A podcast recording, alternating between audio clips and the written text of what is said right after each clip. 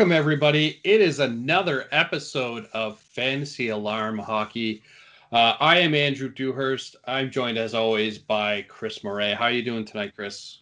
I'm doing well, man. How about yourself? Oh, not too bad. Uh, if you're keeping track of Twitter handles, you can find me at Andrew K. Dewhurst, and uh, you can find Chris at Fuzzy Chris 21. Is that the right numbers? 91, but you're close. 91. I wish I was 21, but no. Next time. Get it next time. um, so, uh, Chris, I just want to check in. Uh, is the city of Montreal ablaze yet, or should, or do we have to wait till tomorrow night to see if that happens? The city is perfectly fine, right? So the premier of Quebec did lift restrictions on the 28th. There were fans at the Bell Center, first time in like over 400 days that an arena was able to welcome fans to a hockey game. Um, terraces are open on certain restaurants. I went to a terrace tonight. I had to eat a burger with some fries with Bay. We actually saw other people living as well. I mean, things are starting to come back to normal here. And when we talk about normal, we also talk about Kotkaniemi scoring goals. That's seems to have come back now. now that playoff season has come around. Sorry, Chris, you have to you have to help me out and probably some of the listeners. What's a terrace? What's a terrace? It's uh well, what's a uh, what do you call a if you don't sit inside a restaurant when you sit outside? Uh, typically we call it a patio. Okay, so you guys sit on a patio. When you go to the restaurant, they're like, "Do you want to sit indoors or on the patio?" Yeah. Okay, I've never I've never used that. We call it a I guess that's a I guess it's a French word as we call it in English though. In French it's called an une terrasse. So I guess uh, I'm just now using French words and swinging them with an English vibe to it and that's it. All right. So yes, I went to a patio and not outside. Actually, patio's outside. See, now I'm all messed up here. This is well, one of those things like when people's on like find out that Canada has milk that comes in a bag, and they're like, "Wait a minute, what?" yeah, it comes in a bag, and that's it. We cut a corner in it, and just you know, just pour it. If you're only cutting one corner, you're doing it wrong. You gotta cut both corners. Oh, let airflow go through there. Let the there you go. See, physics. Exactly. Uh, anyways, uh, but no, sounds... the city is still the city is still not on fire yet, but that could change. I guess to be fair, I think Toronto is probably at the higher risk of catching fire uh, because people can't go to restaurants in, in Ontario. So people can't go to the games in Toronto. Uh, people can't gather inside or outside. In so um, I feel like that's maybe at high risk. If Toronto loses this game, there's going to be a lot of really upset Maple Leaf fans um, and I will not be surprised if they take to the streets after yet what could be yet another very disappointing Maple Leaf season. Um, this would be. I think people will start like if people didn't believe that that curse was the that curse was real before, they may really buy into it now, right?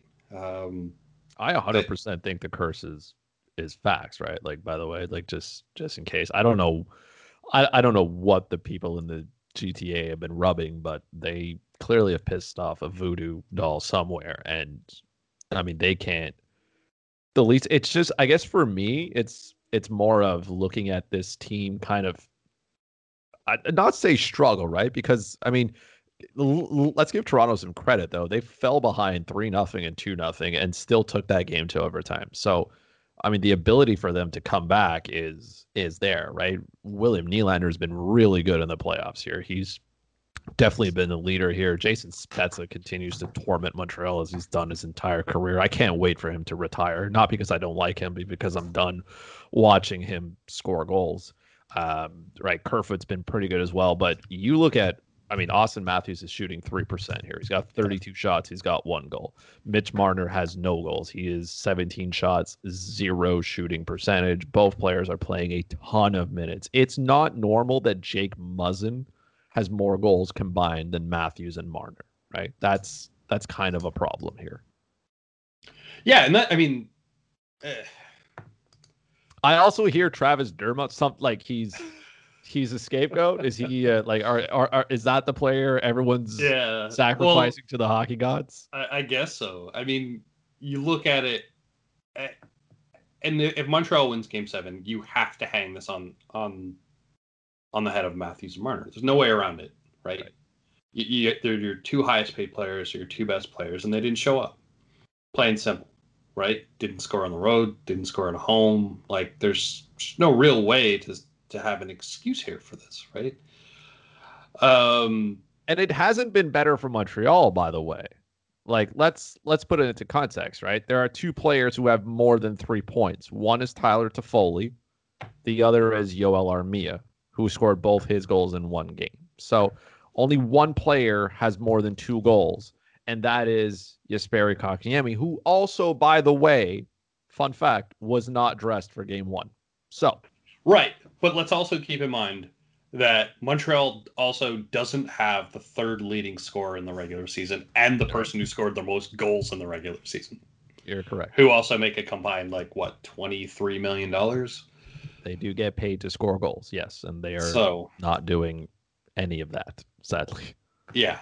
I mean, the good news here is that they're 23 and 24 years old. They're going to figure it out. Young players go through this all the time, right? I mean, essentially you go back and you look at like how they re how they built this team and you go, "Well, all right, you added some grit to this team, but it's all like it's all old grit if you will. Right. Sandpaper's maybe a little worn down, right? You you bring in Wayne Simmonds, right? He's 32. You bring in Nick Foligno, he's 33. Uh, Justin or Jason Spezza brings no grit, uh, but he's 37 and has played really well. Joe Thornton's right. 41 and has looked every bit 41. I mean, Joe's got what? He, he's got one goal. And he's got three shots in six games, right? So, right. I mean, he's not he's not he's doing much, and Yet I don't know about you, but like I kind of laugh when I see Joe Thornton on the power play because I'm like, what are you like? What's like what's your role there? What what are you accomplishing here, or what are you trying uh, to accomplish per se? Because yeah. there's not much happening here. Right, um, and I don't disagree with that. So, I mean, I think Toronto's second line has been good though. I yeah, mean, they've well, they've carried most of the weight here. Yeah, and Jason Spezza, who yeah. continues again to torment my nightmares.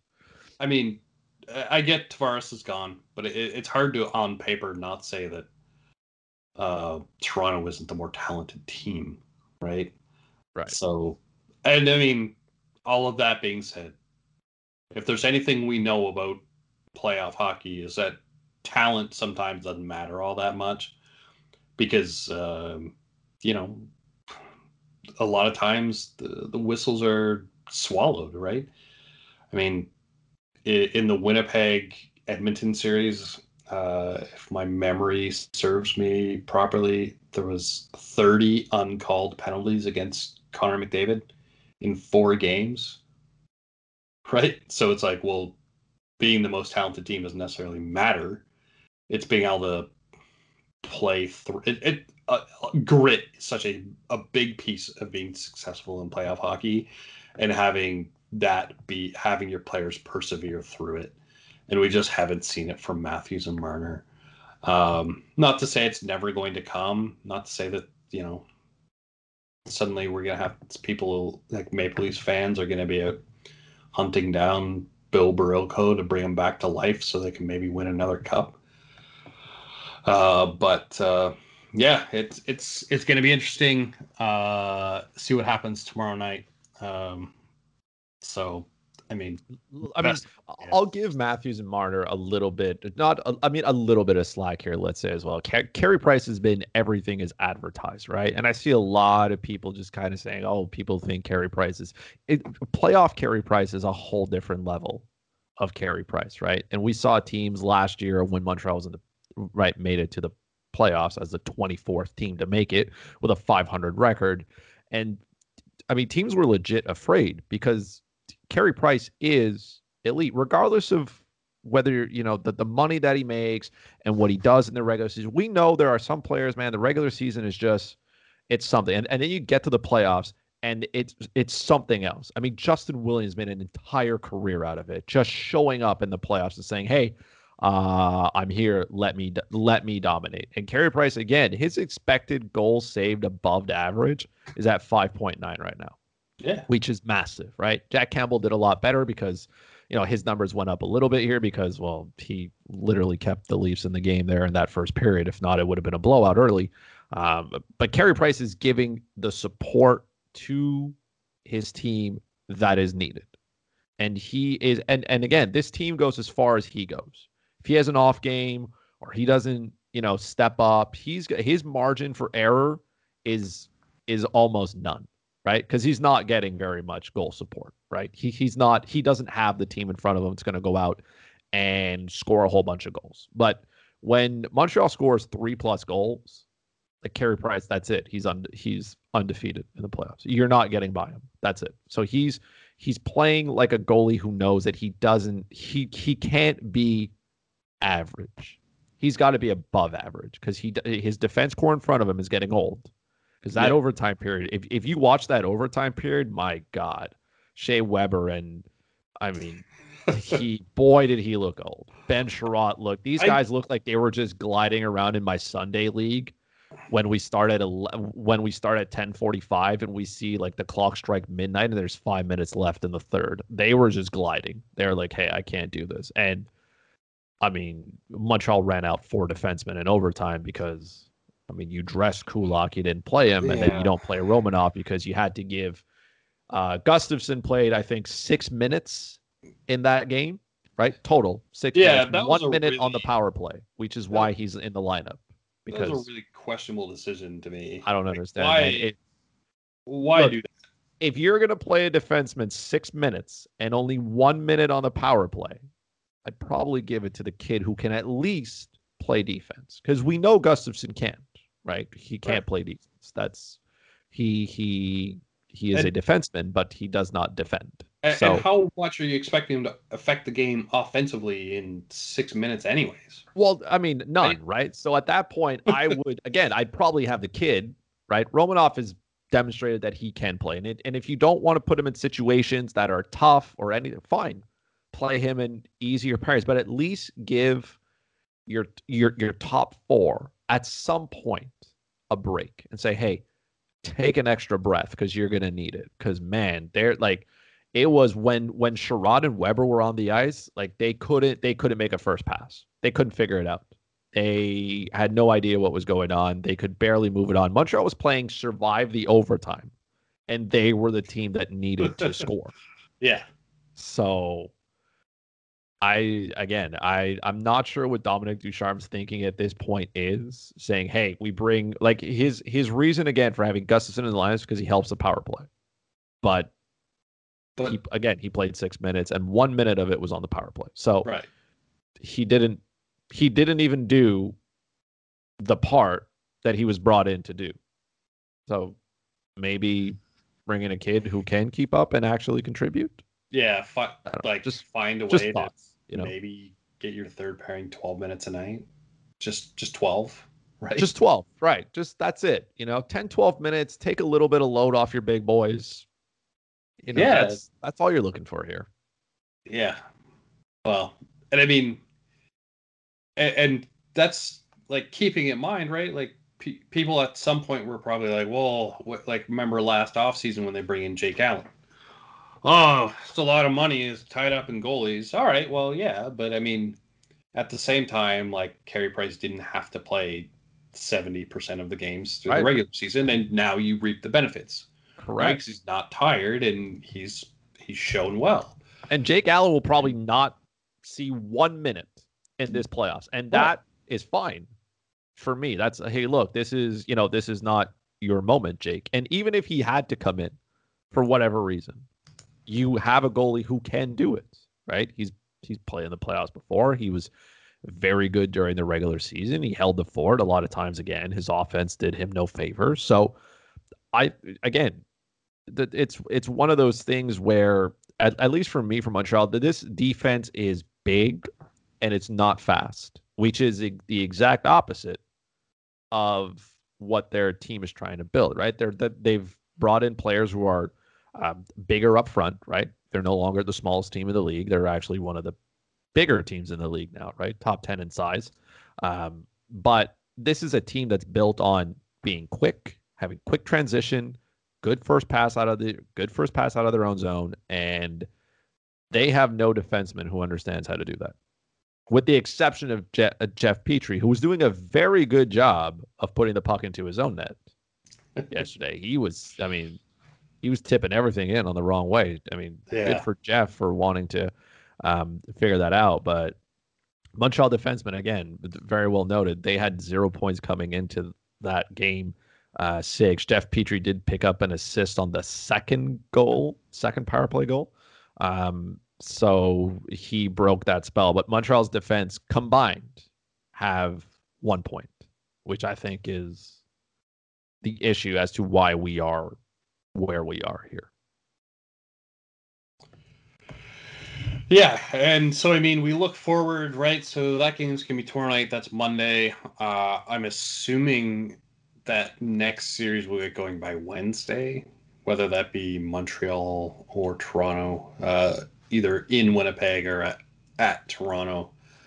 Um, I don't think this break is helping the Jets any.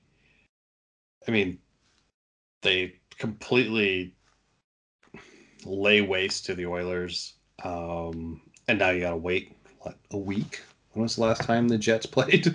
Yeah, it probably, probably it probably slows them down more than anything. I mean, Winnipeg's got a good team. They don't they're not really dealing with a ton of yeah um, injuries, injuries, either, where they need to make sure players are healthy and they come back. So I don't, I don't think that from that sense is too too much here. But no, the, the Jets are in a better position here. They'll watch both teams kind of try to f- wear each other out so that they can get you know they come in rested, which is good for teams at this point in this season, right? Playoffs is about making sure that you're rested, making sure that you're ready to go, that you know your body's at 100% and that it's ready to operate. So the Jets are in a obviously in the driver's seat here. They're in a good position. Yeah, uh, be, now it's gonna be nine days between games for them. Nine days is a long time. Yeah. They'll figure it out, I guess, at some point. But I'm not too worried about the Jets. Yeah, uh, they seemed they were in full control against Edmonton, and I expect that. I think at, at least for me, I think what Winnipeg did to Edmonton, Ed, Edmonton still had, I mean, the two best players in the NHL on their team, and they were little to non-existent in that series. Uh, and Connor Hellebuyck was really, really good. Again, talking about a goalie with an ex- uh, uh, expected goal saved above average, um, he is second behind Vasilevskiy. So uh, he gave up eight goals in the four games. He was expected to give up 15. So he's he's definitely he definitely stepped up to the plate there. His numbers are really really good in that first series, and that's the type of Connor Hellebuyck that has to show up for this team because, I mean, Winnipeg has the offense to keep up. I think their top six is deep enough. Their fourth line is you know good enough to do. They they play sporadically, but they're there. Their defense is definitely questionable, but that's, I mean, Winnipeg's defense has been questionable since Dustin Byfuglien was like, yeah, I don't know if I want to do hockey anymore. Um, but their goaltending has always been a strong suit for them. And when Connor Hellebuyck struggled during the regular season, giving up three plus goals every game, you saw the Winnipeg Jets struggle. And now when he steps up to the plate like he did and shuts the door, then nobody's nobody's beating Winnipeg and nobody's scoring goals, not even the two best players in the NHL. So we'll see what which Connor Hellebuyck shows up in round two, but I'm expecting it to be the one that we saw in round one that just didn't give up goals. Yeah, and I think they'll make an interesting matchup for either team. Like I don't think it's going to matter whether it's Toronto or Montreal. I mean, I think if it's if it's Toronto, it's going to be whatever the game plan was against um, against Edmonton. I mean, Toronto's got more depth, but not necessarily a significant amount more, right? Um, and then Montreal obviously would be very different in the sense that like it's a whole new game, right? They can maybe try to play more wide open, um, as opposed to maybe having to try to play more back on their heels and try to make sure that they're taking somebody away. Um, so it'll it'll be interesting to see how that plays out uh, in that next series. Um, we had we had two series get get underway today. Uh, we had Tampa beat Carolina in Carolina 2 1. Um, we've got Colorado showing no signs of rust against Vegas. They're up 6 1 with uh, about 18 and a half left in the third. So they're well in the driver's seat there. Uh, and then we had uh, Boston really not have that much of an issue with the Islanders yesterday. I thought that game would be a lot closer than it was. I wasn't expecting 5 2. I actually kind of thought the Islanders might win that game. Um, or at least it'd probably be more like a 3 2 game. Uh, but, uh, I mean, we're, we're into to the real stuff now, right? Like, every game is kind of tough to predict at this point in time. Um, and, and I think we're going to have a lot of like all of these series should be good. Um, I can't imagine Colorado's going to come out and blow out Vegas like this every night. Um, I have no idea why Vegas decided to go with Robin Lehner tonight after Fleury was very good against against the Wild. I don't know if it was just to give him. It must have just been to give him an extra day of rest because I think Lehner's still in at this point after giving up six goals. Uh, is that, or I guess maybe is there an injury we don't know about with Fleury that that's caused Leonard to come in come in for them? Uh, that's sheer speculation. I do not know anything about that. Um, but yeah, it's it's playoff hockey time, so um, it, it's it's really probably the most fun time of year at this point. Uh, and I guess the nice thing for for us Canadians is we actually get to have teams, more than one team playing after the first round, which normally we don't have. That's true. Can we talk about the, the, the, just Colorado for a second here? Their top line again is just absolutely ripping apart Vegas, which I thought was I thought their top line tearing apart St. Louis was something, right? Because again, Ryan O'Reilly is still pretty good at kind of containing, um, right, the opposing team's best players. Jordan Binnington is a trash can, so it didn't really matter. Um, but the Vegas Golden Knights are not. They they're you know their their top line maybe. I mean, with Max Pacioretty, and they can still compete with the best, right? And their second and third lines can definitely, you know, match up with some of the best. Their goaltending is good, even if Robin Lehner's getting absolutely whipped tonight. Their defense is strong. The what what Colorado has been able to do here in the first almost five games of the playoffs is just mind-boggling at this point the pace that this top line is on seems unsustainable at best because it at this point it doesn't look like anybody's going to slow them down. And i don't know how you slow them down. It, it it's it's one line right? The, the, like there, there's not much coming else from el- elsewhere right? It's the same players scoring goals here. Gabriel landeskog is starting to take off as well. Nathan mackinnon doesn't stop scoring and, oh, by the way, Mikko Rantanen only I mean that's only a second goal of the playoffs here, but he's just racking up assists now. He's all of a sudden the guy who feeds uh, Nathan MacKinnon, which oh look out, that's gonna be, you know, terrifying here. MacKinnon here has played almost 15 minutes in that game. He's got two goals. He's got an assist. He's got seven shots on goal. So he's hit the shot bonus on DraftKings as well. I saw some people who are like, "Yeah, but he's expensive," and I'm like, "Yeah, but it's it's Nathan MacKinnon. Like, I'm sure, so... like you can afford it. Figure it out. Like at this point, if you're playing NHL DFS in the playoffs, you like you bite the chalk with Nathan MacKinnon and you figure out the rest of your lineup after that. If he's 90% owned, great. 90% of you get it right, you can eliminate 10% of the field. And guess what? If he doesn't go off well, guess what? You have you you know ten, you ten percent get yeah. ahead of you, but ninety percent are still in the same boat as you. Get the rest of your pieces right, and you'll be just fine. But this this entire line here just when Nathan MacKinnon is firing on all cylinders, I can't think outside of again Connor McDavid. I really can't think of another player who just you look at and you say, well, I can't I, I can't stop him. I just need to hope he doesn't hurt me. And he is just hurting teams with his goal scoring yeah. abilities. He's now at 12 points. Uh, right now, it's 12 points in five games and 23 shots.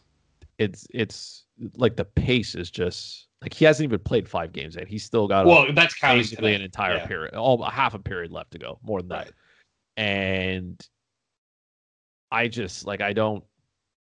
He is on a whole other planet right now. He's on a whole other planet if if you're playing NHL DFS right now and Colorado is in is playing, if you're not playing MacKinnon with either Landeskog or Rantanen, you're doing it wrong. Oh, right? I just play. I, I just play him and Rantanen, and then I just worry about the rest, the rest, of my life. Yeah, like you'll get, you know, you throw in your Brandon Saad or a. Yeah, like I'll take a zero somebody. from someone else just to get MacKinnon in. Like, don't don't don't get me wrong. Like MacKinnon can produce for two, so I'll just I'll happily take that. And again, I'll figure it out once I get there. But he is just again, he's on a whole other different planet right now. Same thing with Rent, and Rent Rent is not picking up the goals, but he's all of a sudden he's become Nicholas Backstrom and it's just feeding MacKinnon the puck and it's going in the net. So, but he is uh, also still giving you the shots. He is. He's still shooting the puck, which is, uh, which is excellent right? That's what you want to see, of course. And that's, you know, the best part. Also, same thing, uh, Cale Makar has three points in this game.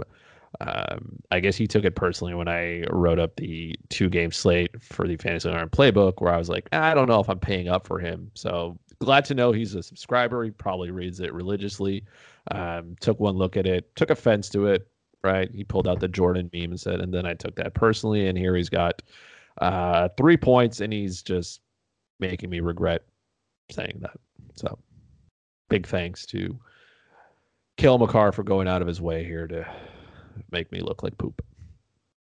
Well, it's gonna happen sometimes. It's gonna happen a lot. So, yeah, we'll we'll see how that plays out.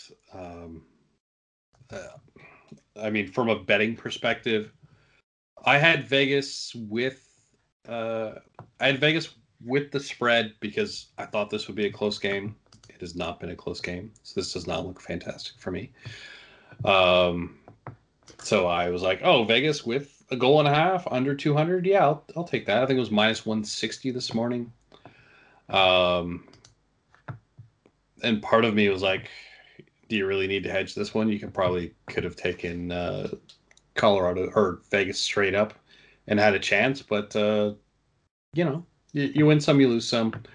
Uh, I would never have predicted this score, and I don't think people would have predicted. I would this. not have. I did not think this was going to be like that. Vegas did not have it going like that either. They thought this would be a much tighter game, and I agreed with them uh, in that sense. I didn't think this was going to be. I I really thought Vegas could be able to at least contain Colorado's top line and not let them run wild because right now they're just doing whatever they want. They're just going out on the ice, dominating possession, dominating shots, dominating goals, and the opposing team is looking at them going, "Okay." Like he, here's the worst part. I don't think any of the goals that the Colorado's top line has scored have come on the power play. One. One. Uh, yeah, sorry. one one goal has come on the power play. Sorry, you're right. Sure. Landeskog from Rantanen and MacKinnon. Right. The the fifth goal came on the power play. So the rest of them are coming at even strength. So you're beating Vegas at you know at five on five, which is again tough to do.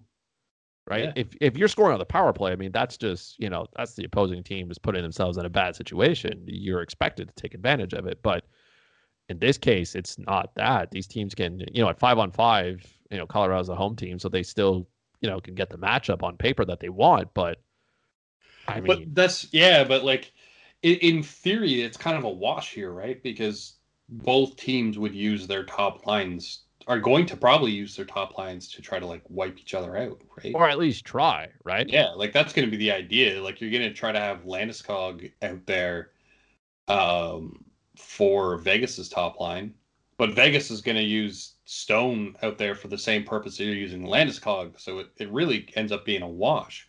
So like, but as noted, right when Colorado when Colorado won, it's just unstoppable. It doesn't. It's not going to make a difference, right? It's not going to make a difference whether they're in Vegas or in Colorado. If this is the outcome, then this is going to be the outcome. That said, there's there's no way I, I cannot see any way that Colorado comes out and wins wins six one in game two. Will they win game two?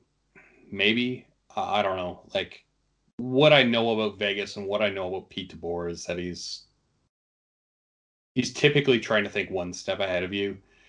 Um, so I don't know if maybe this was just a purposeful loss where it was like, you know, him trying to be strategic and like show them the wrong things in game one, knowing that this is going to be a six, seven game series and say, you know what, we might not win this one anyway. So let's just like mess, like give you bad film to review for two days and then come out and show them something completely different for game two you know Marc Andre Fleury, and suddenly everything everything looks much different. And maybe Vegas wins game, you know, equalizes home ice, uh, heading back to Vegas and take takes their shot from there. But um, yeah, I, am definitely definitely surprised by this.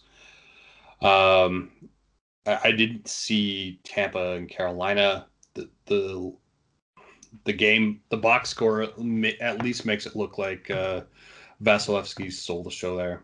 Um, big reason for that being a 2 1 game. I think he had, say, he had 38, 38 saves in that game. he had close to, I think he had close to, he had 30, he had 37 and 38 here. Yeah. So he was, uh, yeah, he did, he did the work that he needed to do here in that first game. So, you know, again, he had 37 and 38. He put up, he put up the work and Vasilevskiy again. I, I I know like we expect him to be good. We expect him to be elite, and I think there's this notion that people think that he's not, and that's I mean that's boggling. Again, coming into that game, he had the highest goal save, uh, expected goals saved above average. Like he's he is stopping more pucks than he should, and he was expected to give up 20 almost 24 goals in that first round against Florida because Florida just shoots everything at the net. He gave up 16. Like he he's gone to work. He literally stole a game in that series. And again, if you're looking at just, you know, goals against average and save percentage and whatnot and all those non-fancy stats, then, you know, it, nothing really stands out on paper here. But he has been he has oh. been really elite in this series. Well, he's been elite all year, right? I think yeah. Vasilevskiy falls into the trap of people's minds of like this guy's just always good. Yep. Right? But like you keep in mind his season, his regular season, although shortened, has been just every bit as good as uh, as it was when he won the Vezina two years ago. Right? He's got a goals goals saved above average uh, through the regular season of 21.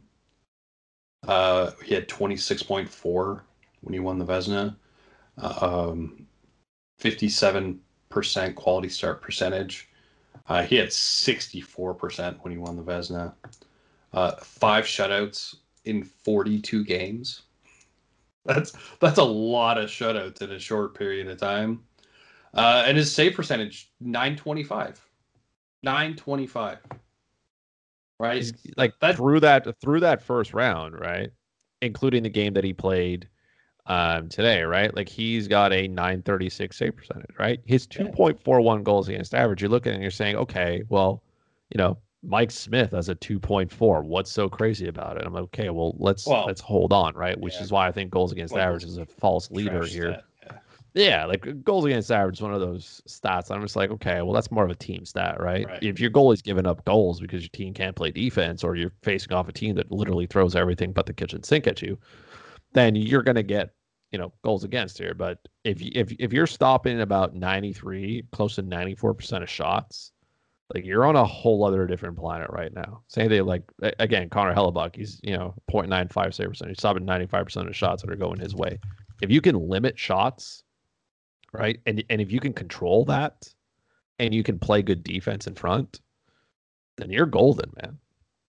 You're you're really really golden. And I think for Vasilevskiy in this spot, he's he's elite. And I would say he is probably if I if you had to pick the most valuable player through that first round, Andrei Vasilevskiy to me is that player. He was the most valuable player to his team, and it's not even close.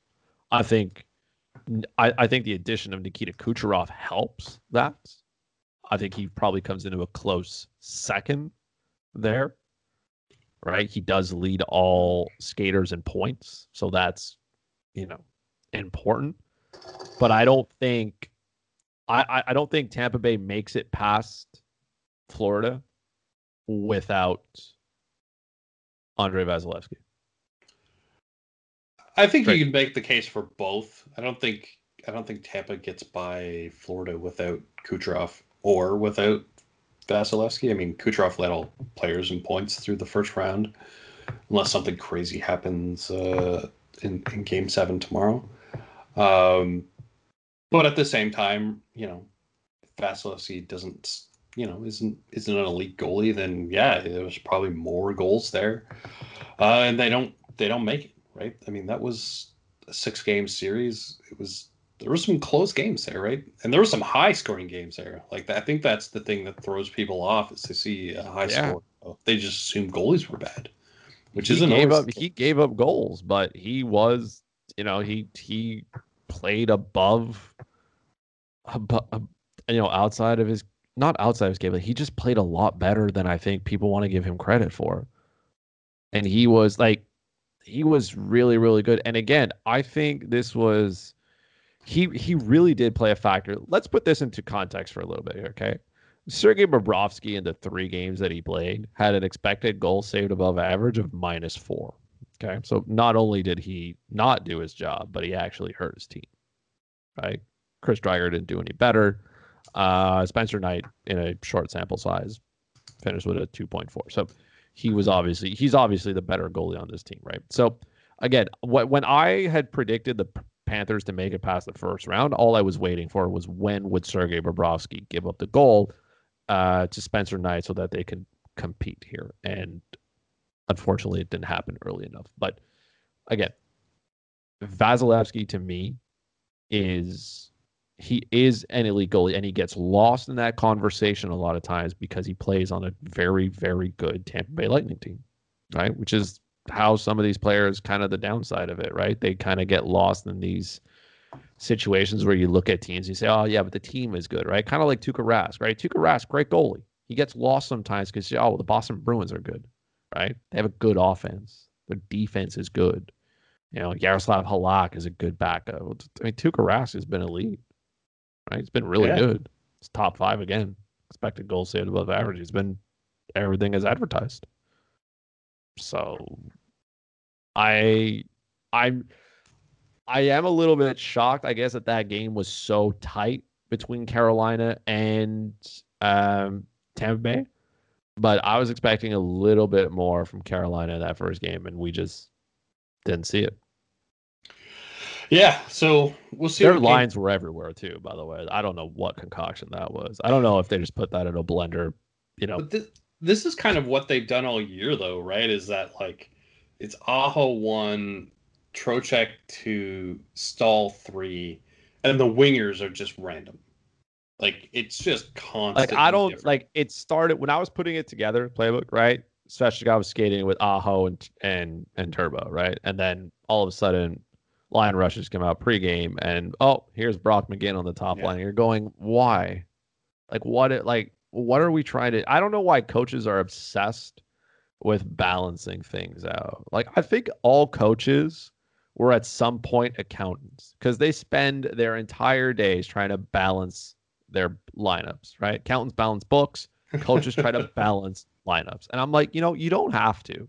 Cuz then coaches will go to the blender, put your best players together, and then cut your bench short and play Gustafsson 6 minutes in, you know, in an almost 80 minute game. So, like coaches are not they understand how this game works, right? Like you need your best players to play together. Well, why don't you just start your best players together? Why don't you do that? Why don't you just put them together? I'm not saying cut your bench short right off the bench, but I mean, just let Svechnikov, Aho, and Turbo play together. And then, you know, if something doesn't work, then maybe try it for a shift or two and say, you know what? We need to change it up. We're not getting what we need out of it. Then maybe well, I'll try something different. keep in mind this is also the team that on their top power play unit uses three centers, right? Like it's it's it's Aho, Trocheck, Staal, uh, Dougie Hamilton, and Svechnikov. You're right. But as of today, so right when, when on that first power play unit, Staal moved down to the second unit, which is fine. And then Martin Necas came up to the top unit, and you're like, yeah, okay, fine. I guess if you want to do that, you can do that. But I mean, if you're going to play Svechnikov on the second unit, which again, why do we care about second power play units? Give your top unit the most amount of ice time because you want your five best players to play together. Just run your best players out there and let them do what they have to do. This is the playoffs. You're looking for goals. If you have a power play and you're not scoring, you're giving the other team. I found it really interesting, right? When Toronto challenged that first goal for goalie interference, I mean, that was a weak challenge. It was weak. But like Yeah, that that challenge was entirely predicated on Right. But Sheldon Keefe like, is looking at this saying, okay, well, the odds are in my favor that even if we get it wrong, Montreal's power play has been dogged. So, you know, who knows? Of course, they end up scoring a goal on it because the hockey gods just wanted it to be that way. But from that perspective, again, the challenge was weak. I I agree on that. But his his other side looking at it was going, well, even if we're wrong, our pow- our penalty kill has been really good. We might be able to get away with this, right? So your your your power play has to be good. It has to take advantage of chances that are there. And teams that are not playing their five best players together on the power play, you're just doing it wrong at this point. All right, Tampa Bay has it all down to a science, right? They got Point, Kucher, uh, Kucherov, Stamkos, Hedman, Killorn. Those are their five best players. They all play together on the top power play unit. Half the planet cannot tell me what their second unit is because who cares? We don't really see them. Yeah. And that's the way, at least in my mind. Oh, I, I, I, agree. Right, the goal the goal is to score goals, not to Correct. just add possession time to your stats. Right, like which is why I think it's wild, especially for the Leafs here. Joe Thornton is centering that top line, and we've already agreed that he's done nothing in that if, up, up till now. And your top goal and point player is on the second unit, playing with again, no offense. I mean, Jason Spezza has been really good, but and Kerfoot wow. as well. But he's with Simmonds, Kerfoot, Spezza, and Muzzin. That second unit is not scaring anybody. Well, I mean, that's a slightly different situation, right? Like you're not using Spets in front of the net. You're not like Spets isn't taking up any space. Man, I'm not worried about the guy in front of the net. Put Zach Hyman there and say, "Hey, bud, your job is to clean up here," because well, Joe Thornton hasn't enough. figured that out so far. So fair, fair enough. I mean, if you want to use Hyman there, that totally makes sense. Makes sense. But um, you imagine I mean, on one side, you can use Marner in the bumper spot right? He could probably facilitate the puck around. He's pretty good at facilitating the puck. You put Auston Matthews on one side, you put Willie Nylander on the other side. I guarantee you Montreal has no idea what to do. They have no idea what to do because you can't slow them down, both of them at the same time. And then you at least cause you, you cause that box to start to spread out, which is what you want to do, right? If you're the power play, you want that penalty killing box to get real, real wide because then you're going to start being able to cross that puck directly through the box. And when you get a goalie going lateral from one post to another, that's when you can start creating something. So, yeah. and you're yeah. opening up the passing lanes. And, correct. And you're doing everything you want to do as power play. You're moving the puck. Montreal has a very passive penalty kill, right? Toronto's penalty kill, dog hound. They are going to hound you with the puck. They do not care. And Montreal spends 40 seconds just trying to keep possession. They're just swinging it around the outside. Nothing's really happening here. Toronto's just hungry on the puck on the penalty kill. They're not giving you space. Montreal's not the same team. They let you sit there. They let you figure out what you want to do. Have a coffee, have a biscuit. Here's your croissant while you're at it. It's extra warm. Just do whatever you want to do here, set up and go. So, again, I don't understand why it's taken this long. I don't know what the obsession is with coaches not wanting their best players to play together, but I feel like on the power play, especially when you're a team that's kind of struggling to get your big boys going, why not give them the best opportunity to play with the best players at all times? And if that means you have to play five forwards on a power play, do it. Do it. Who was it? Who was one of the? Who was one uh, of those um, teams that were running out five forwards on the power play?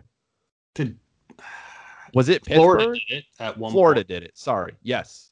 Uh, Florida, uh, right? Florida Panthers running out five forwards on the power play. Ask Florida if they care about defense at that point. They didn't care. I mean, for the most part, right? Like you're right. Montreal, if, Patrick if you're going to use Eric, if, if you're to use Eric Bennett, Gustafsson, Carter uh, Verhaeghe, Huberdeau, Barkov. Yeah. Jesus. if you're going to use Eric Gustafsson on, on your power play, don't act like he's there to play defense, right? You might as well use just use a fifth forward, right? Like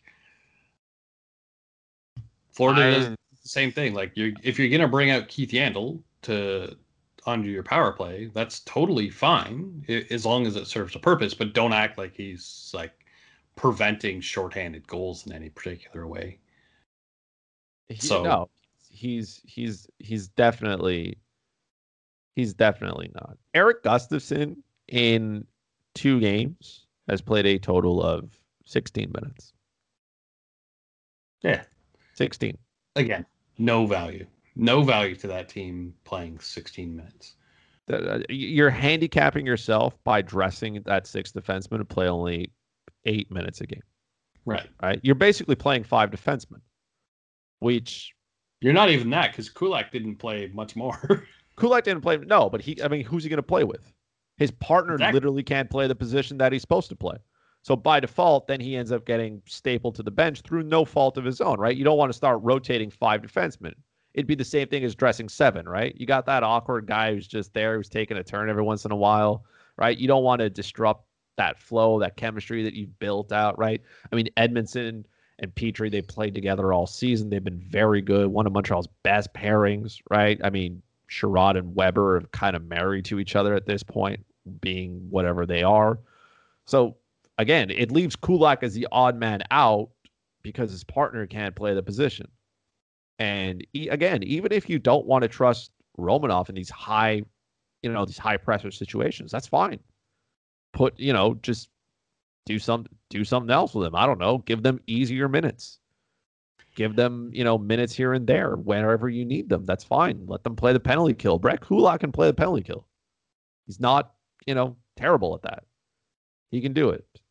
Right? If Eric Staal can play the penalty kill, I'm again, and Eric Staal is I mean, he's looked slow here a couple of times here.